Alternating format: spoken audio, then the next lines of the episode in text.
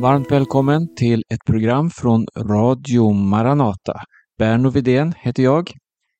Jag ska idag eh, säga något om ett uttryck som återkommer i Bibeln vid flera tillfällen. Det är parosia, eller parusin som vi kan översätta det.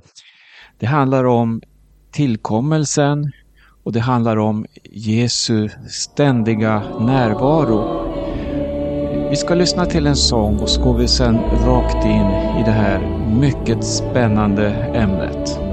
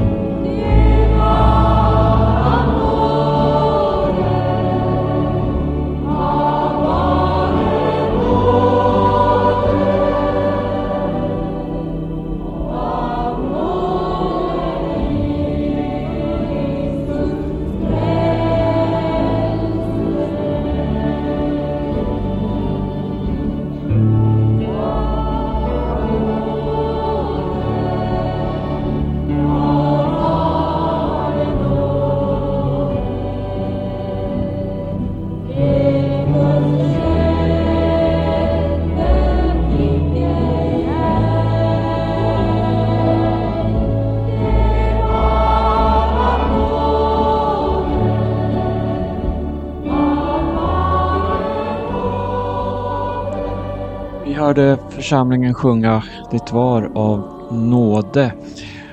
Eh, ja, du lyssnar till Radio Maranata. Jag heter Berno Vidén och nu ska vi titta på ett uttryck i Bibeln som är väldigt eh, gripande på, på ett sätt. För det uttrycker så oerhört mycket. Det är ett av Bibelns uttryck för närvaro och tillkommelse. Det är det här grekiska ordet parosia. Vi kan läsa om det och se hur det används i flera olika sammanhang. Både till förmaning och också för att ge uttryck av tröst och hopp. Exempelvis om vi läser i Andra Korintierbrevet det tionde kapitlet och den tionde versen, då skriver Paulus Jag vill inte att det ska verka som att jag vill skrämma er med mina brev. Breven, säger man, har tyngd och kraft, men när han kommer själv är han svag och man föraktar hans ord. Här används, eller använder Paulus det här ordet parosi, alltså när han kommer och Det är något väldigt konkret och påtagligt som han här ger uttryck för. Eh, Likaså om vi läser i Filipperbrevet 2 och vers 12. Därför mina älskade, ni som alltid har varit lydiga, inte bara när jag var hos er, utan ännu mer nu när jag inte är hos er. Arbeta med fruktan och bävan på er frälsning, för det är Gud som verkar i er, både vilja och gärning, för att hans goda vilja ska ske. Här har vi samma uttryck då, översatt till svenska här, när jag var hos er. Eller King James skriver Not as in my presence only. Och Det är alltså ordet parosia som här används. Och det används frekvent. Eh, kanske speciellt med den här meningen närvaro efter frånvaro. Alltså eh, ankomst. Som exempelvis i Första Korinthierbrevet 16, den 17 versen. Där skriver Paulus, Jag är glad att Stefanas, Fortunatus och Achaicus har kommit. De har, uppfyllt, eller de har fyllt tomrummet efter er och upplivat både min och er ande. Sådana som dem ska ni uppskatta. Alltså de har kommit och det är det här ordet parosea. The coming of skriver King James. Och i andra Korinthierbrevet 7 så står det men Gud som tröstade modlösa tröstade oss genom att Titus kom och inte bara genom hans ankomst. Här har vi alltså två ord som handlar om ankomst. Och det är alltså samma grekiska ord som används då för att eh, säga det här. Eh, jag ska ta ett bibelord till Filipperbrevet 1 och 26. Där skriver Paulus När jag är tillbaka hos er igen får ni ännu större anledning till glädje i Kristus Jesus för min skull. Eh, vad vi ser här det är hur det här uttrycket används konkret, påtagligt för en realitet. Alltså ett när, en närvaro och ett kommande. Det är inget flum eller mystiskt i det här uttrycket utan det är någonting som uttrycker något självklart och synligt. Och samma uttryck, parosia, det används också för att beskriva Jesu tillkommelse. Att, att tala om och leva med tanken att Jesus ska komma tillbaka. Ja, det var för apostlarna lika naturligt som deras egen närvaro. Så här skriver Paulus i första Korinthierbrevet 15. Och det är ett kapitel som kallas uppståndelsekapitlet.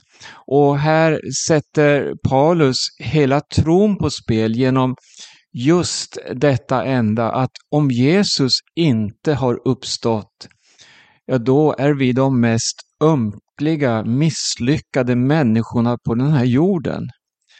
Men eh, om vi tittar i vers 20 så ser vi där att, att han fastslår uppståndelsen, väl grundat på vittnen och så vidare. Det står så här, men nu har Kristus verkligen uppstått från de döda som förstlingen av de insomnade. Eftersom döden kom genom en människa kom också de dödas uppståndelse genom en människa. Liksom alla dör i Adam så ska också alla göras levande i Kristus, men var och en i sin ordning. Kristus som förstlingen och därefter när han kommer, det som tillhör honom. Sedan kommer slutet när han överlämnar riket åt Gud Fadern sedan han gjort slut på varje välde, makt och kraft. Här, här I den, de här verserna vi läst nu så, så, så är det här uttrycket med då när han kommer. Eller parousia. Och eh, Paulus fångar i de här verserna Jesu död, Jesu uppståndelse, hans tillkommelse och så får han med också det som är slutet för varje välde makt och kraft. Allt komprimerat i några verser. Och vad är centrum i de här verserna? Jo, det är det här parousia, han som är, han kommer. Det, det, det återkommer vid flera tillfällen i skriften, just det här som handlar om tillkommelsen som något väldigt konkret och påtagligt. I första Thessalonikerbrevet så kan vi läsa mycket om Jesu tillkommelse. I det andra kapitlet lyfter Paulus fram parusin då som ett glädjeämne till en kraftig uppmuntran och en ära. I vers 19 står det så här. Vem är vårt hopp, vår glädje, vår ärekrans inför vår Herre Jesus när han kommer, om inte ni? Ja, det man älskar talar man om och tänker på. Och här eh, lyfter Paulus fram då Ni är vårt hopp, ni är vår glädje, ni är vår ärekrans inför vår Herre Jesus parosia, alltså när han kommer. Eh, I kapitlet som följer, i, vi är alltså i första Thessalonikerbrevet, så används samma uttryck för att inge styrka. Det står i kapitel 3, vers 13. Så ska han styrka era hjärtan och göra dem fläckfria i helighet inför vår Gud och Far när vår Herre Jesus kommer med alla sina heliga. Och vi tar ett avsnitt också i det fjärde kapitlet. Här eh, ser vi det här imminenta, alltså det här omedelbara, det här som kommer att ske snabbt och snart i, i budskapet om tillkommelsen. Paulus han inkluderar sig själv och församlingen för stunden då Jesus ska komma. Och det här vittnar om ett liv i ständig parosi, alltså i ständig närvaro av Jesus. Han som var, han som är, han som kommer. Och det står i vers 15, vi säger er detta enligt ett ord från Herren. Vi som lever och är kvar till Herrens ankomst ska alls inte komma före det insomnade. Alltså vi som lever och är kvar till Herrens parusin.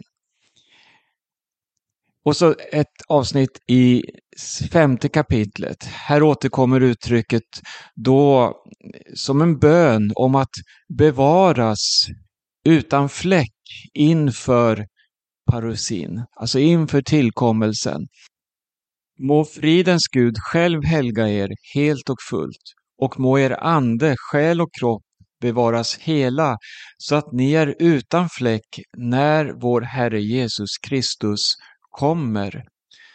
Parusin möter vi här alltså i kapitel efter kapitel och vi ser hur det handlar om tillkommelsen. Det är samma uttryck som vi läste tidigare som Paulus använder då han talar om sin ankomst, om andras ankomst och så vidare. Och det här var så naturligt att också applicera på Jesu tillkommelse. Det är inget främmande, det är inget långt där borta, det är inget mystiskt på det sättet, utan det är något konkret. Han ska komma igen. I Andra Thessalonikerbrevet så går Paulus sedan över till att tala om Herrens dag. Och Herrens dag finns det mycket att läsa om i skriften. Bland annat står det om Herrens dag, hur den är stor och fruktansvärd. Det är alltså en väldigt speciell dag som ligger i framtiden. Och Paulus skriver så här i andra kapitlets första vers. När det gäller vår Herre Jesu Kristi ankomst och hur vi ska samlas hos honom ber vi er bröder att inte plötsligt tappa fattningen. Låt er inte skrämmas av någon ande eller av något ord eller brev som påstås komma från oss och som säger att Herrens dag är här. Här eh, så förklarar då Paulus att Jesu Kristi ankomst, eller parosi, och hur vi ska samlas hos honom. ja, det har ännu inte ägt rum. Men det har blandats ihop här med Herrens dag, med de som påstås säga då att Herrens dag redan är här. Nej, han fortsätter så här, låt, er, låt ingen bedra er på något sätt. Först måste avfallet komma och laglöshetens människa träda fram. Fördärvets son, motståndaren som förhäver sig över allt som kallas Gud eller heligt, så att han sätter sig i Guds tempel och säger sig vara Gud. Minns ni inte att jag sa er detta medan jag ännu var hos er? Och ni vet vad det är som nu håller honom tillbaka så att han kan träda fram först när hans tid kommer. Laglöshetens hemlighet är ju redan verksam. Nu måste bara han som håller tillbaka röjas ur vägen. Sedan ska den laglöse träda fram, han som Herren Jesus ska döda med sin muns ande och förgöra med glansen vid sin ankomst. Eh, I, I första versen så läste vi eh, när det gäller vår Herre Jesu Kristi ankomst och hur vi ska samlas hos honom. En tydlig koppling till det Paulus skrev tidigare i första Thessalonikerbrevet där vi ska lyftas upp Herren till mötes och för alltid vara hos honom. Och sen i slutet här så talar han om Herren Jesu ankomst då han ska med sin muns ande förgöra den laglöse. Och här möter vi ett helt annat skeende. Men eh, utan att gå in i de här detaljerna nu, så det handlar i det här programmet om parusin. Och det vittnar om en ständig närvaro. Det vittnar om en tillkommelse, alltså ett möte, slottet i skyn. Och det vittnar även om Jesu ankomst till den här jorden, då han kommer tillsammans med alla sina heliga. Jakob skriver så här eh, om parusin och uppmanar till tålamod. Ha därför tålamod bröder, tills Herren kommer. Här har vi uttrycket igen. Se hur bonden tåligt väntar på jordens dyrbara skörd tills den fått höstregn och vårregn. Ha också ni tålamod och styrk era hjärtan, för Herrens ankomst är nära. Jag ska ta med ett uttryck också av Petrus. Han eh, bestrider rykten som eh, florerar. Det talas om tillkommelsen och eh, de här framtida eh, perspektiven då som fabler, som något man inte kan tro på. Och han, Paulus skriver, förlåt, Petrus skriver så här i Andra Petrus brev 1 och 16. Det var inga utstuderade myter vi följde när vi förkunnade vår Herre Jesu Kristi makt och hans ankomst för er, utan vi var ögonvittnen till hans majestät. Alltså hans parusi, hans ankomst. Och Petrus han, han eh, ja, förklarar här, vi har själva sett med våra ögon, vi är ögonvittnen till hans ord och hans närvaro och att han ska komma tillbaka. Han, Petrus varnar även eh, bespottarna, de som då gör spä utav det här budskapet om tillkommelsen och påminner om faktiska händelser i historien. I vers 3 står det så här. Framförallt ska ni veta att i de sista dagarna kommer hånfulla människor som drivs av sina begär och som hånar er och säger Hur går det med löftet om hans återkomst? Sedan fäderna dog har ju allt fortsatt precis som det varit sedan skapelsens början. Här används ordet parusi också. Hur går det med löftet om hans parousia, alltså om hans återkomst. Vers 5. De bortser medvetet från att det för länge sedan fanns himlar och en jord som uppstod ur vatten och genom vatten i kraft av Guds ord. Genom vatten och Guds ord dränktes den dåtida världen och gick under.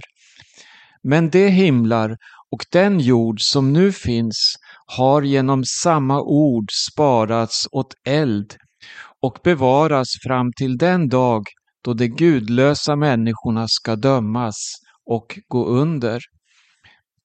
Men en sak får ni inte glömma, mina älskade. För Herren är en dag som tusen år och tusen år som en dag. Ja, så skriver Petrus. Och sen får vi också en uppmaning om att påskynda tillkommelsen. Och det borde ju motivera oss var och en att bli ännu mer ivriga i vår tjänst.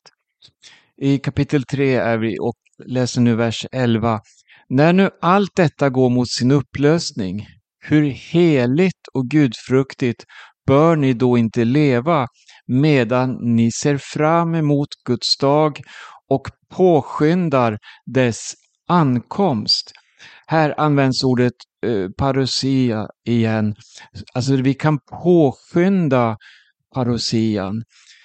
Och så fortsätter han. Den dag som får himlar att upplösas i eld och himlakroppar att smälta av hetta. Men efter hans löfte ser vi fram emot nya himlar och en ny jord där rättfärdighet bor.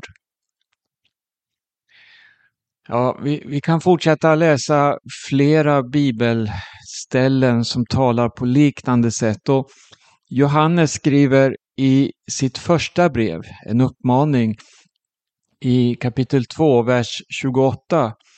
Ja, kära barn, förbli nu i honom så att vi kan ha frimodighet när han uppenbarar sig och inte behöver stå där med skam inför honom när han kommer.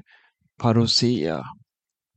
Vid ett tillfälle i Bibeln, jag tror att det är det enda tillfället, så beskrivs Antikrists ankomst med just det här ordet parousia. Det är eh, första Thessalonikerbrevet 2.9. Vi ska läsa det också så att vi får med det. Sedan ska den laglöse träda fram, han som Herren Jesus ska döda med sin muns ande och förgöra med glansen vid sin ankomst.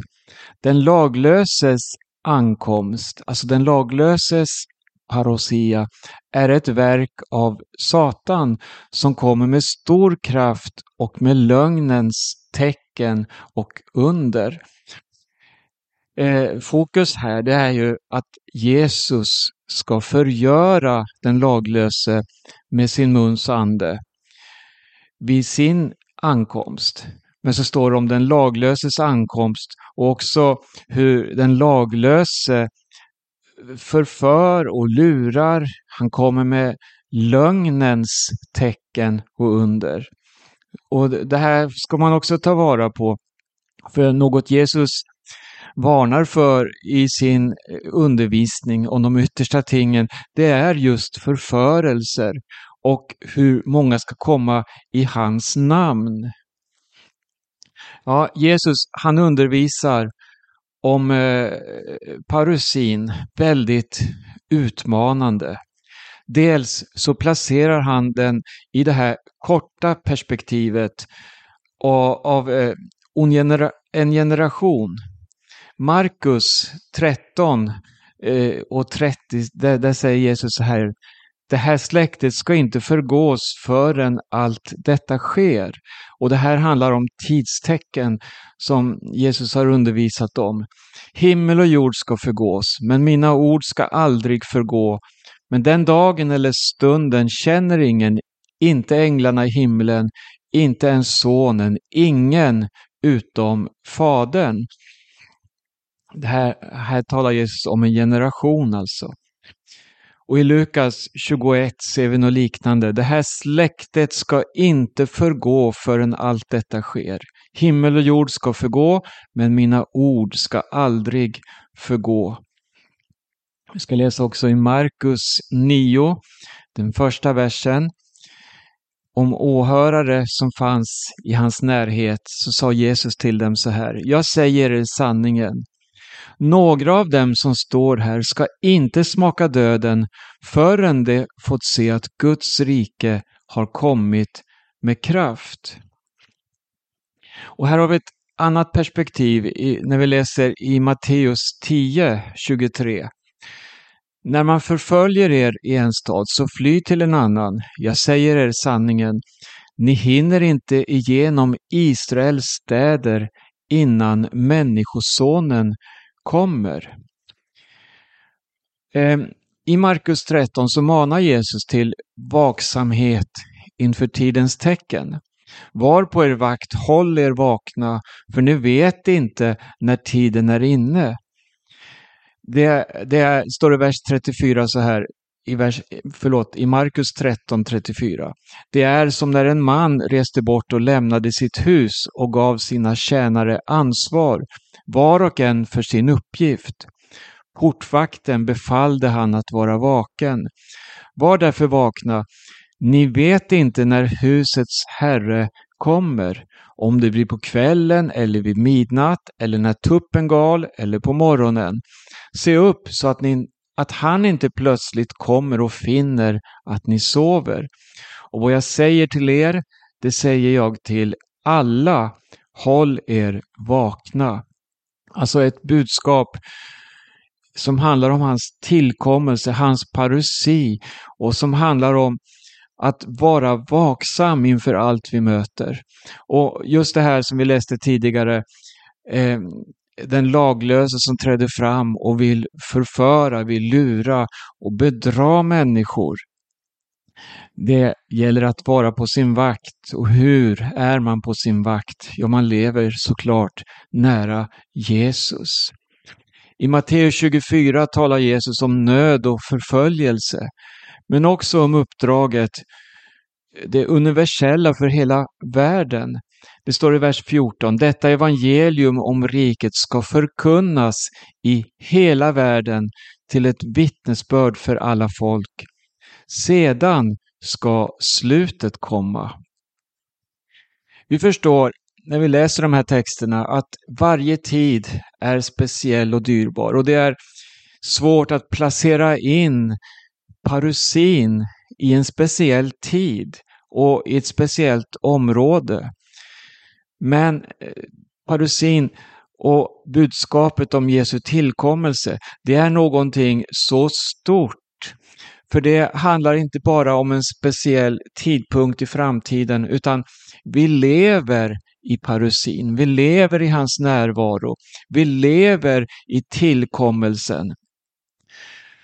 Med tanke på det vi läser här så förstår vi hur angeläget det är att i alla tider, i den närvarande, i den kommande, så, så får vi den här uppmaningen. Lev nära Jesus, lev i hans parusi. Lev med det här hoppet. Han kommer snart.